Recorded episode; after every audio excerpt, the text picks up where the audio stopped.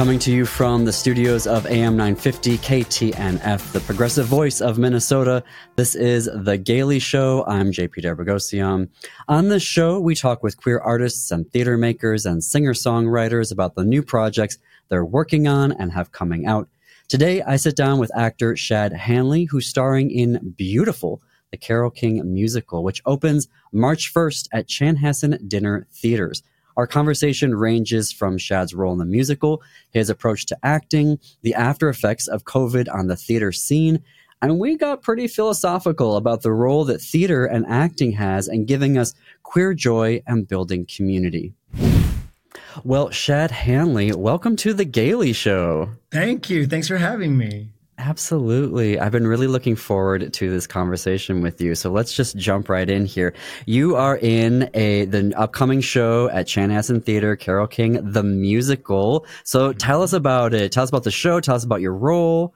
Yeah, so it's the story of Carole King. It's sort of a slice of her life just before she started singing her own songs. And I play her husband, Gerry Goffin, who wrote the lyrics to her music. So they had, you know, a business partnership and a personal partnership and had two children together. And um, he presented some major obstacles to her sort of taking off on her own and really finding her own voice. And it's sort of the story of her shedding her uh, connection, her her entanglement with this man in order to step out on her own. Um, and in the meantime, she loves him and he loves her, and so it's a pretty heartbreaking story in the end. But uh, in the meantime, you get all the great Carole King songs. You get a huge cast uh, performing numbers by. Um, uh, Cynthia Weil and Barry Mann, who were their sort of competition throughout their writing process. So you get songs like On Broadway, these big splashy production numbers, um, a lot of dancing, a lot of uh, it's a lot of great stuff. So I make it sound rough because I'm coming from the one obstacle that she has to overcome. But uh, it's a beautiful, beautiful story and uh, and really uplifting. I don't know this background. So what what were the obstacles that he was I mean, you don't have to give away like the whole plot yeah. and spoilers, but like generally speaking, like what were the obstacles that he was throwing up there? Cuz I this is fascinating. I didn't know anything about this. Right. Well, he um, suffered from some mental illness that was sort of exacerbated by drug use, um, which then sort of took him out of the marriage uh, into you know some straying a little bit, and she uh, had to sort of go along with it at first and wasn't happy about it and was started it was starting to make her doubt herself. Um, and so it's sort of the story of her coming into her own uh, through this very hard time in her life and in her relationship. What did you like? How did you approach this role then? Like, what kind of gave you insights into the character? Was it like the music that he was saying, like the lyrics? Was it like the, That's exactly the body work of this? Was it like the interiority? Like, what was, how did you approach this role? Well, first of all, there's an awesome uh, memoir that Carole King wrote. So you get a lot of information about her personal life in her own voice, which is terrific. Um, but I found Gerry Goffin in his lyrics. And this is a man who wrote the lyrics to You Make Me Feel Like a Natural Woman. He was the kind of guy who had so much empathy and such a great connection to people that he could adopt a voice that sounds so authentic on a woman that he was, you know, um, that those are his words. Uh, he was someone that I think was really trying to figure out the world around him. Um, as we all are, I'm sure, but he uh, uh, struggled with it. You know what I mean? He was trying to really figure out people, and uh, and I think he paid a price in doing that. Uh, wow. in doing that so zealously, you know. So you really learn a lot about this guy through his lyrics and how he felt about the world. You get his sort of uh, perspective and can um, channel that into Carole King's story. And, and uh, in the meantime, you're presenting her with this huge obstacle that she has to get past. So, yeah. Yeah. So is this before her her like album Yep, before the Tapestry album, um, uh, she sort of comes out onto her own at Carnegie Hall, yeah. uh, which is an incredible way to sort of take the world by storm. What a huge first step onto the you know stage, even though she'd already had her first uh, hit when she was 16, uh, and then she writes um, some kind of wonderful for the Drifters with Gerry Goffin. Mm. Um, they wrote uh, "Take Good Care of My Baby." They wrote "The Locomotion." Um, you know, you get all their big hits in this show uh, with a really huge incredible cast. The cast is so ridiculously talented. I am blown away just in our rehearsals. Oh, that's good to hear. That's good to hear. Now, you and your partner are both at Chanhassen. Your partner is uh, the musical director, and I hear there's a special thing that happened over Christmas. Yeah. Yeah, yeah. So he's my partner, Andy Koost, uh, and he's the music director at Chanhassen. We moved out here to Chanhassen. We live next door to the theater uh, in 2000 for, Ooh. no, 2000, 2020 for uh, Music Man. Uh, and then we did the next several shows here together. And uh, just this past Christmas, I proposed to him and he said yes. So we're getting married. Yeah. Congratulations. Thank Thanks That's a lot. very yeah, exciting. What is it like to be working with your partner now, um, fiance? Yeah. Yeah. I mean, it's, it's interesting that, uh, I have been able to go to work with him and see him all day at work and come home and see him all day at home. And we are like very much together all the time and it's great. And that's how i knew well i better put a ring on it. You know what i mean? Especially after being stuck together in a room through covid. You know we were we were out of work for a year and a half because the theaters weren't open. So um you know just us in a room and if you can get through that man you know you, you can get through anything. So i knew it was time. So speaking of 2020 so you moved here pre-covid and then like yeah. it started yeah, yeah, you hit the nail on the head. So we got here for Music Man, um, and I was going to be, I was cast in the next show also. So Andy was like, well, I'm the music director there. And since you're going to be there for at least two shows, let's make the move and see how we like it for a year. Um, yeah. Um, so we moved here, uh, in January 2020. Um, we started Music Man, uh, in February, and then we got three weeks of performances before we closed down what was supposed to be like an eight or nine month run um, for oh, COVID. No. And then we were just like next door at this place where we just moved, looking out the window at the theater where oh, we were supposed no. to be working. It was rough. It was really challenging, but you know, we came through it, I think, much stronger and better. Um, the theater is like stronger and better after COVID. Um, you know, I, I re- I'm really proud of the work that we're doing there. Tell me about that. So, how have things been now, like post well, I'm not quite sure when to say post, uh, you know, epidemic because maybe it's not like a full blown right, right. epidemic anymore, but it's still there and people please get vaccinated. But like, how are things, yeah. you know, different now at Chanhassen?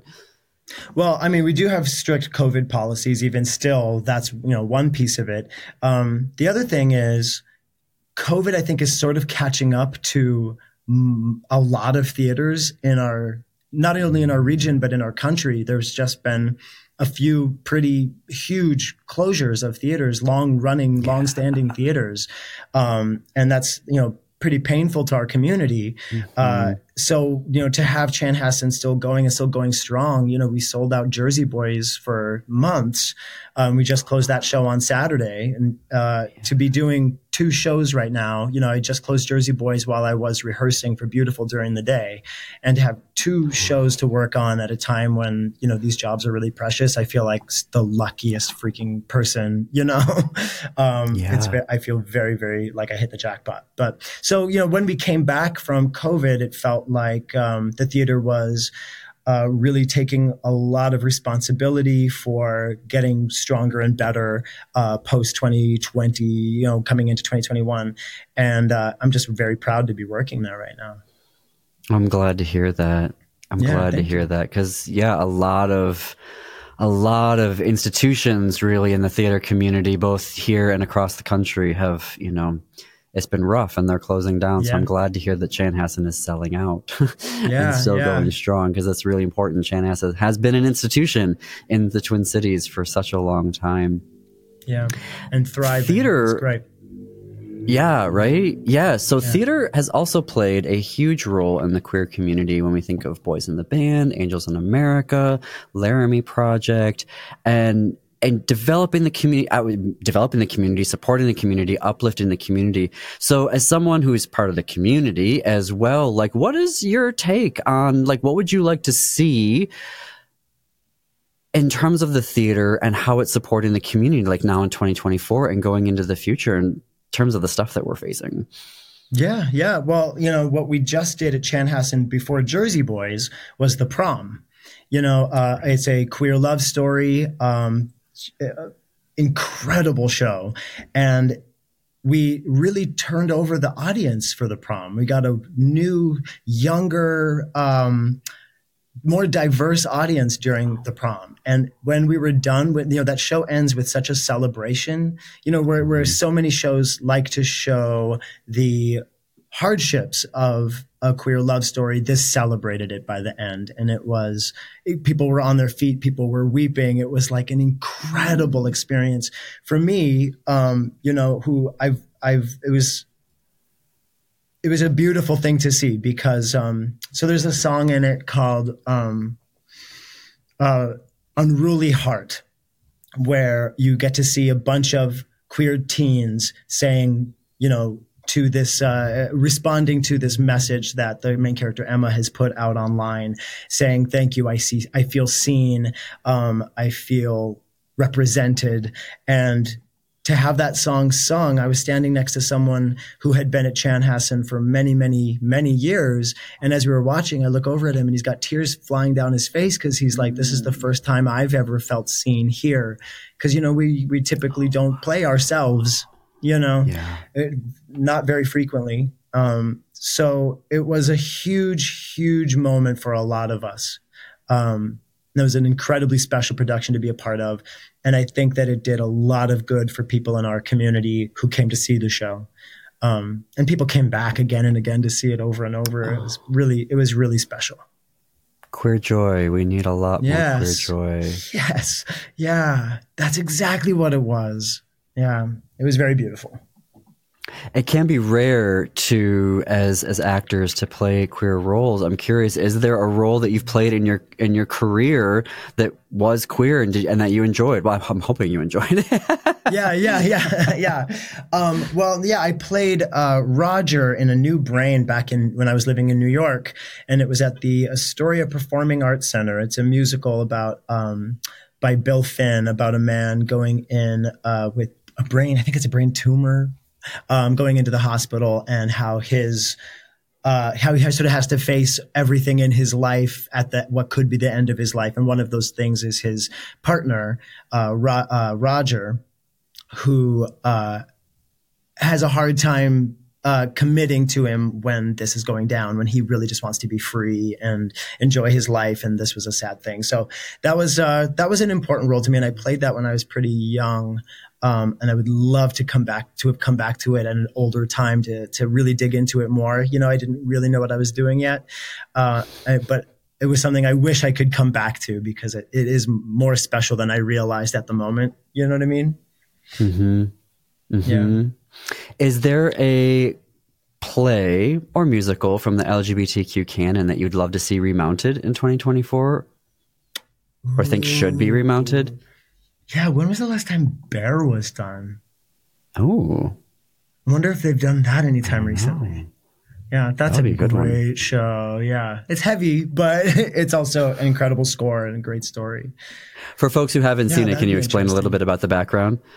Yeah, I mean, it's a, a, queer love story in a religious school upbringing. So you can imagine what those conflicts are. Um, and I think that's a really important thing to look at maybe right now. You know? yeah. Yeah. So I think that would probably be an, an interesting one to revisit. As an actor, right, we have a lot of the book bans that are going on here, but part of that is these hostile, very hostile environments that are happening in our elementary schools and in our high schools. Um, what mm-hmm. kind of like, how are you processing seeing this huge, not, ju- I wouldn't even call it a backlash. It's just this coordinated attack on literature and the arts in our schools. Like, what is your take on that? How are you processing it? Yeah, I mean, what a great question. How am I processing it? Um, it's it's very scary and it's very disheartening. And you know, I think probably you know I'm processing it by escape. I um, I think that's largely why I do theater is for the escape to, you know, get out of my own body, get out of my own world and go be somewhere else, go be someone else and tell some other story than the one that's going on right now. And I'm sure that's probably the wrong answer, but you know, that is how I cope. I, um, you know, it's, it's, it's hard.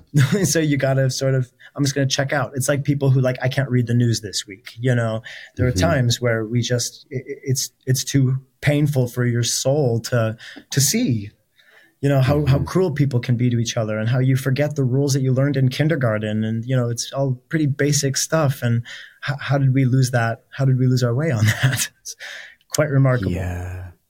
yeah that really resonates with me because in a time very very long ago. That's how i got into i was a i was an actor i guess you could say. Like that's how i got into theater in high school I knew it. was that i really didn't i when I look back at that time now and how I like process it in like my own like writing and essays that I do, and I'm trying to understand like what was that period like for me, and I realized that so much of that time period was me wanting to do roles and I wanted to do them on stage because I wanted people to see me not as queer. So I wanted them to see me, you know, dressed as another person. I wanted them to hear this different voice coming out of me, right? Because it was so, I didn't want to be me. And I wanted that acknowledgement of being on a stage and here seeing an audience of, and family members and parents to be able to look at that and be like, oh, you know, maybe we're wrong. Maybe he isn't a closet case. You know what I mean? That oh, nobody was oh, talking man. about, you know, but that was when you're saying that, that really, it, it is a form of escape. And interestingly, did you, like a few years ago, I found out that Oprah was like encouraging people to do like theater and acting because it gave them like presence, right? Like you learned how to stand up and like talk in front of people. Mm-hmm. And I'm like, oh, mm-hmm. that's such a good idea. Like I would have never have thought to like prescribe, if that's the right word, to people, you know, particularly now that I think about it, like how much of that time was also maybe subliminally teaching me how to carry myself, how to stand up, you know? So at the same time that I was trying to escape, I was also learning these tools that I would ultimately maybe end up using later on if you want to credit it back to my acting training. Um, and I like took it to the hilt. Like I, you know, went to, that was the first thing I went to college for. And then I went to study abroad with it. And then like got done with all this training and realized, no, I, I don't want to do this. And as I process that now, I'm like, oh my God, do you know how much money you took out? To do this. But I think for part of me, it was I needed that escape at that time to get away from it, to experience these different, you know, roles and viewpoints. And yeah, sorry, I'm making this all about me right now. no, no, no. Actually, you just blew my mind because I realized I think that's something that I've never really addressed in myself. But what you just said resonated so hard with me. That makes so much sense. I totally get that. And you're right. Like, was that money wasted or did that make you who you are? Plus, when you go into theater, I love that Oprah was encouraging that. So when you go into theater, you're also every day exercising empathy. That's like the whole gig. You know, I mean, Gerry mm-hmm. Goffin, I could look at this guy and be like, he's the villain, but I don't think of him as like that at all. I think that this is, I think he was a genius and I think that he was very human and that he, you know, that he hurt someone while he was trying to figure out how to be a human. And, you know, that's something that you learn when you go into theater, you have to empathize with your character. You have to love your character, even if it's the bad guy. You have to see, oh, he's coming from his point of view for a reason. There's, he has this perspective for a legitimate reason. What is that reason? And how can I look at this person not as my enemy, but as somebody that I can um, relate to? And, th- and theater teaches you that. It does. Speaking of perspective, I think I'm curious then. Do you think there's like a queer take on acting? Like a queer perspective that like queer actors bring to the profession of acting and how we like approach it? Well, that's so interesting because like there's so many of us in musical theater particularly, you know, and I and I don't know why. Do you? That's interesting. I wonder why that is. Does it date know. back to like Shakespeare days, you know, where there were Maybe. no women on stage? I don't know. I have no idea. I'm so curious about why that why we're drawn to it in such, you know, great numbers. But um Maybe it's the exploration sorry, of the- humanity when we're not allowed to be full humans. Oh, oh my gosh, I think that's it. Well, that's so and then smart. also we do not have control. Like from the minute we understand ourselves to be queer, like people are constantly controlling. Like you know, this is how you should stand. Don't cross your legs. This is how you should talk. Don't have a lisp. Mm-hmm. Like we mm-hmm. we have straight mm-hmm. people and cis people constantly policing our bodies and maybe that's what the theater does is it i mean we have complete control of everything. Like we have control of what we're wearing, we have control of how we're talking and moving. I mean, maybe that's why we've been so drawn to theater and performance for so many years. This is a fascinating conversation. this is such a good conversation. You just blew my mind. That's so it. Right? I don't know. Yeah. I don't know. Well, I don't want to cut so this short. I, oh, no, go for it. Yeah, go yeah. Sorry, I know. I was just going to say that is something that I've uh, long wondered. Like, why? Why are there so many of us in this? And that is like the first time I've ever heard any kind of explanation. That's really, really smart. this is great because this is what's coming up just in this conversation of like you know yeah. things that I never even you know thought about. But maybe this is it's us trying to take back control. Yeah, you're a good hang. And to have queer joy, like if we're not going to bring it, who is? You know, who is? Here, here. Right. Well, uh, Chad, I don't want to stop this conversation, but maybe we're going to have you back. We're going to have you back. We're going to talk more please. about this. You have a standing invitation to come back because I want to talk more about this with you. Likewise. Thank you so much for this. Beautiful. The Carole King musical opens March 1st. I checked their website and tickets are selling fast and some dates are selling out. So go to chanhassendt.com to get yours. If you missed the Queer Rights Book Fair, here are some interviews we recorded live from the fair. Hey everyone, this is JP Derbogossian. We are at the Queer Rights Book Fair in St. Paul at Urban Growler Brewing. Joining me right now is Lee, who is a local author and has a new book coming out. So, Lee, tell us all about it.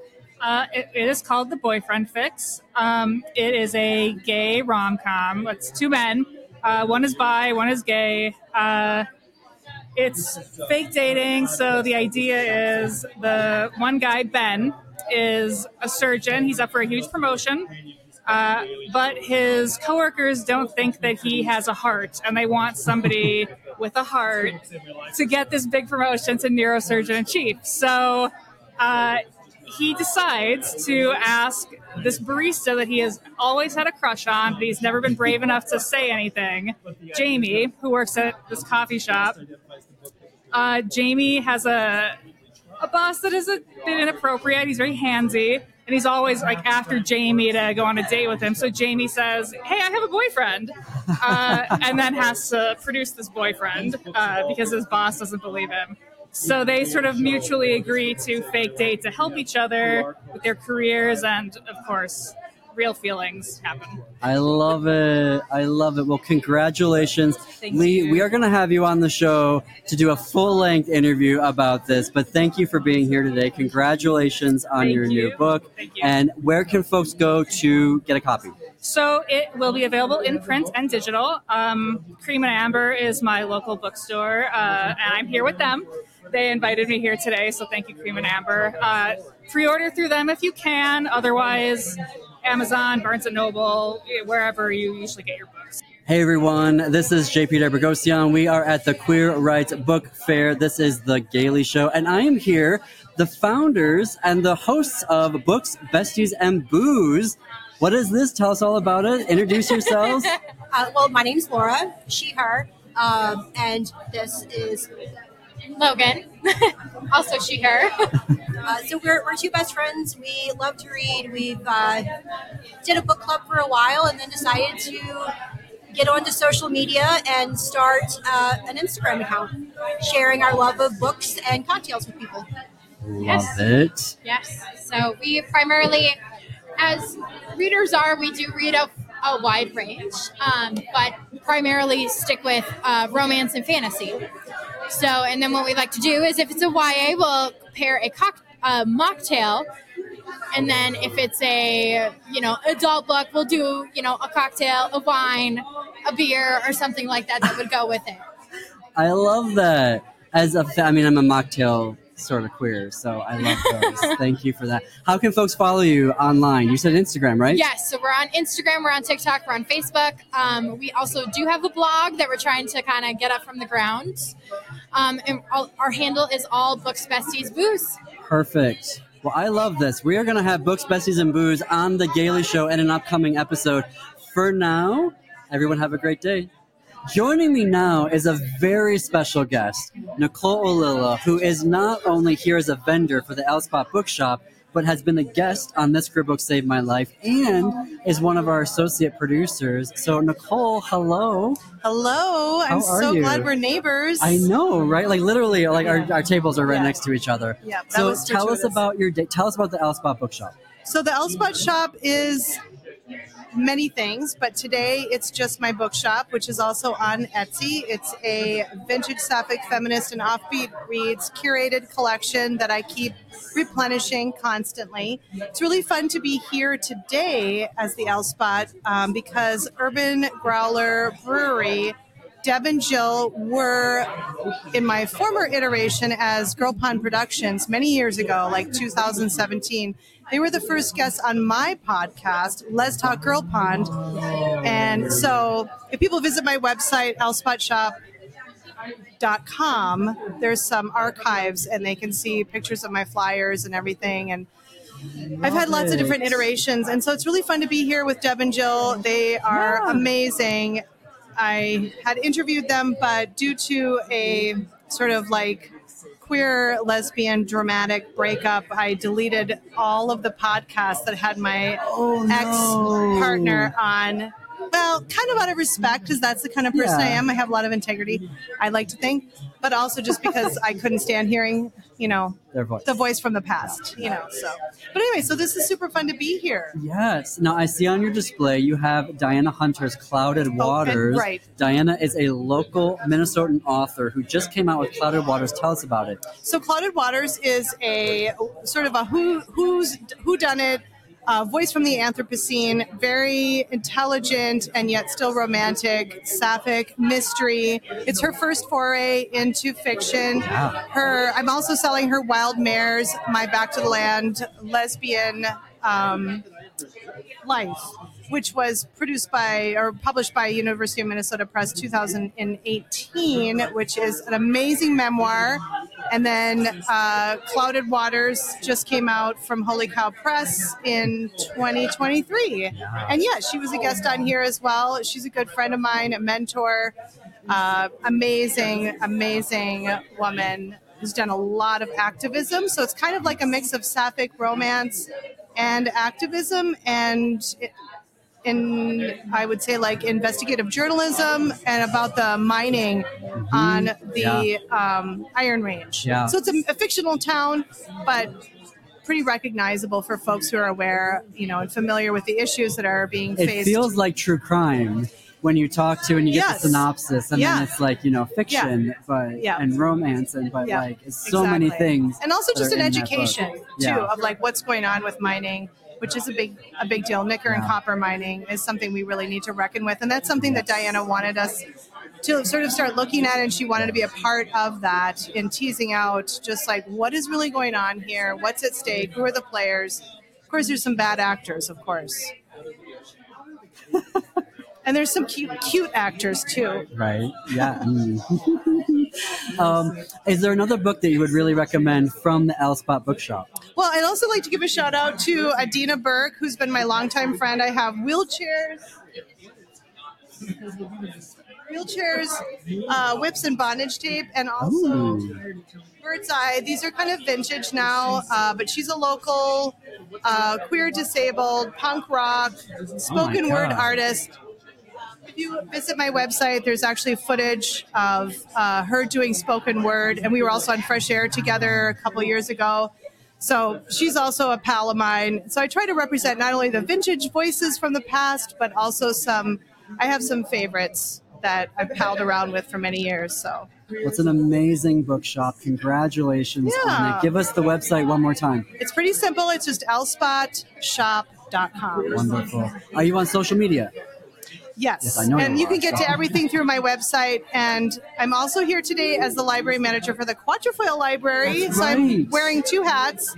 Uh, so handing out uh, information about the Quatrefoil Library in Minneapolis as well, which is an LGBTQ library. If you don't know about it, come visit us. Yes. Tell us a little bit about that. So you get free membership, gets you a library card. Used- We used to charge for membership, but a number of years ago we decided to remove that barrier to give Yeah. greater access to the LGBTQ community locally. But we also have e and audiobooks. We have we're on Mhm. Libby, So you can use your card on the Libby app, which is amazing. We have an amazing head librarian who keeps our shelves absolutely overflowing with physical and digital resources for folks. And we also have a lot of programming. We have a great programming team, and we're looking for volunteers all the time and board members. Yes.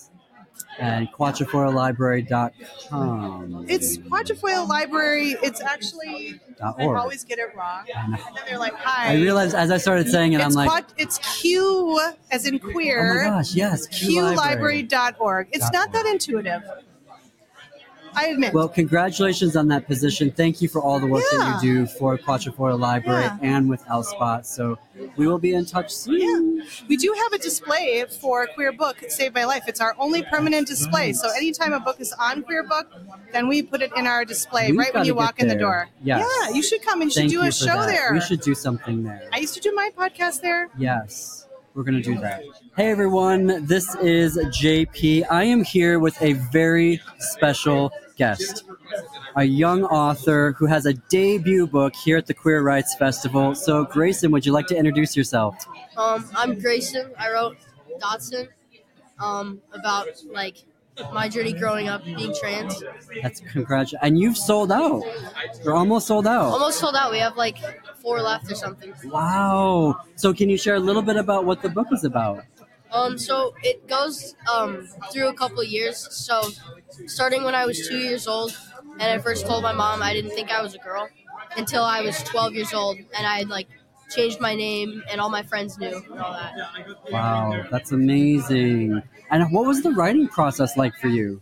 So I wrote a super rough draft um, when I was like seven, I think, and that was it. I mean, it's not anything like this is really, but it's the same kind of stuff. And then um, we got in touch with like Target and publisher, and I just wrote. I would write a couple chapters at a time. So it was like almost a year, I think it took. But It's great. And there's illustrations in it too, right? yeah, they had a good illustrators, Stephanie Ross. Do you want to hold it up a little bit for the Yeah. camera? There it is. Well, Yeah. congratulations. And it came out this year? This came out a couple years ago. That's amazing. And this is your first type of event. What's it been like to be a debut um, author? Well, I was really nervous. I didn't know what to like. Every, a lot of people have super cool like big things set up, and we didn't really have a lot set up. So I was pretty nervous, but it's been fun. I imagine. Well, it's a really special book. Congratulations on all the success of it. Are you going to be writing a sequel? Uh, hopefully, I said. Uh, I had some people ask. I said I have to live a little bit first so that I can have something to write about. But That is true. You're already so much wiser beyond your years of being a writer. So this is really fantastic. Grayson, thank you for joining us today. yeah, thanks. Coming to the Walker Arts Center is the New Eagle Creek Saloon. It will open on March 7th. The New Eagle Creek Saloon is artist Sadie Barnette's reimagining of her father's bar, the first black owned gay bar in San Francisco. There will be happy hours at the New Eagle Creek Saloon, DJ sets, an opening day talk, and several community gatherings. The original New Eagle Creek Saloon was only open for three years, from 1990 to 1993 but it was an epicenter of a multiracial queer community. Artist Sadie Barnette wants to honor her father's vision and black queer joy. Inside is sparkling vintage stereo equipment and holographic seating. The exhibit will open March 7th and run through May 19th, and every Thursday there will be special programming. On March 7th, Sadie Barnette and her father will be there to open the series, as will DJ Jam EZ, and Mama San Collective will be serving signature cocktails. On March 14th will be Come Together, Sachet Chante, a series of parties hosted by local black queer artists. And starting March 21st, there will be regular happy hours as the New Eagle Creek Saloon will be an immersive art piece and a functioning bar. For more information, head to walkerart.org. So I've got a couple new books for you to read. Shayla Lawson just released How to Live Free in a Dangerous World, a decolonial memoir. Shayla's previous book was This is Major, which was a finalist for a National Book Critics Circle Award and a Lambda Literary Award. And How to Live Free in a Dangerous World, a decolonial memoir, has a Minnesota connection. In the memoir, Shayla redefines travel as more than just sightseeing. It's a political act. We live in a world where being black and femme and non-binary and disabled is challenging. So Shayla's journey becomes a captivating tale of love, time, and self-discovery. And from what I've seen so far, I think it also transcends into a larger queer experience. Shayla has a bold, some say muscular writing style. In the memoir, they share stories of chance encounters in Venice, catching up with an ex in the Netherlands, and finding lost love on a Mexican New Year's Eve, plus coming to Minnesota for a Prince concert. There's narrow escapes in Egypt and class castle rather explorations and hula hoop competitions. How to Live Free in a Dangerous World, a decolonial memoir, is out now and it is available in our bookstore powered by bookshop.org, links on our website, thisqueerbook.com, and on our screen for those of you watching on YouTube. Okay, I love good book titles because I because I kind of suck at writing titles. So when I see ones that I like, I especially need to share them. The novel Bored Gay Werewolf by Tony Santorella just dropped on February 27th. World travel is a theme today, and Tony Santorella uh, was born and raised in Danvers, Massachusetts, site of the Salem witch trials and related hauntings. He worked in international development for a decade, traveling the globe in Asia and sub Saharan Africa. So, in this novel, Bored Gay Werewolf, we follow Brian, who is a slacker supreme.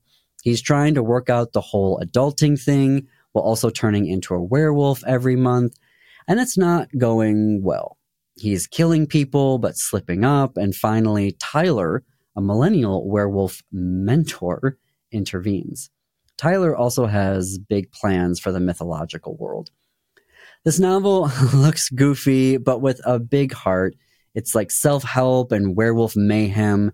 Tyler's plan to get Brian to shape up turns nefarious. Really, one could say this novel is pretty much an anarchic, funny take on late capitalism's doomsday logic. And if that sounds a little academic for you, the publisher, Atlantic Books, describes it as Scooby Doo with Grindr, Stranger Things, with sex and ennui, a buddy novel about finding your pack, the power of friendship, and learning how to be comfortable in your own shaggy werewolf pelt. Bad Gay Werewolf is available in our bookstore, powered by bookshop.org, links on our website, thisqueerbook.com, and on our screen for those of you watching on YouTube. Okay, the film All of Us Strangers is now streaming on Hulu. And you know, when you hype up a movie because you loved it so much that you can't stop talking about it or raving about it, and then your friends go to see it and it's kind of a letdown because they've been so hyped up on the film that there is no way that it can live up to those expectations. I don't want to do that here, but when I say that All of Us Strangers was one of the most important queer films I've seen in my life, I'm not exaggerating but that is probably because of a combination of my own life experiences. It might not be that for you who are listening and watching at home. And yes, I did see it three times in the theaters, and last week I was able to go to the last screening of it in a movie theater here in Minneapolis. And yes, I will be watching it on Hulu. It's a ghost story. Our main character, Adam, is a screenwriter who is kind of drawing a blank working on his new film.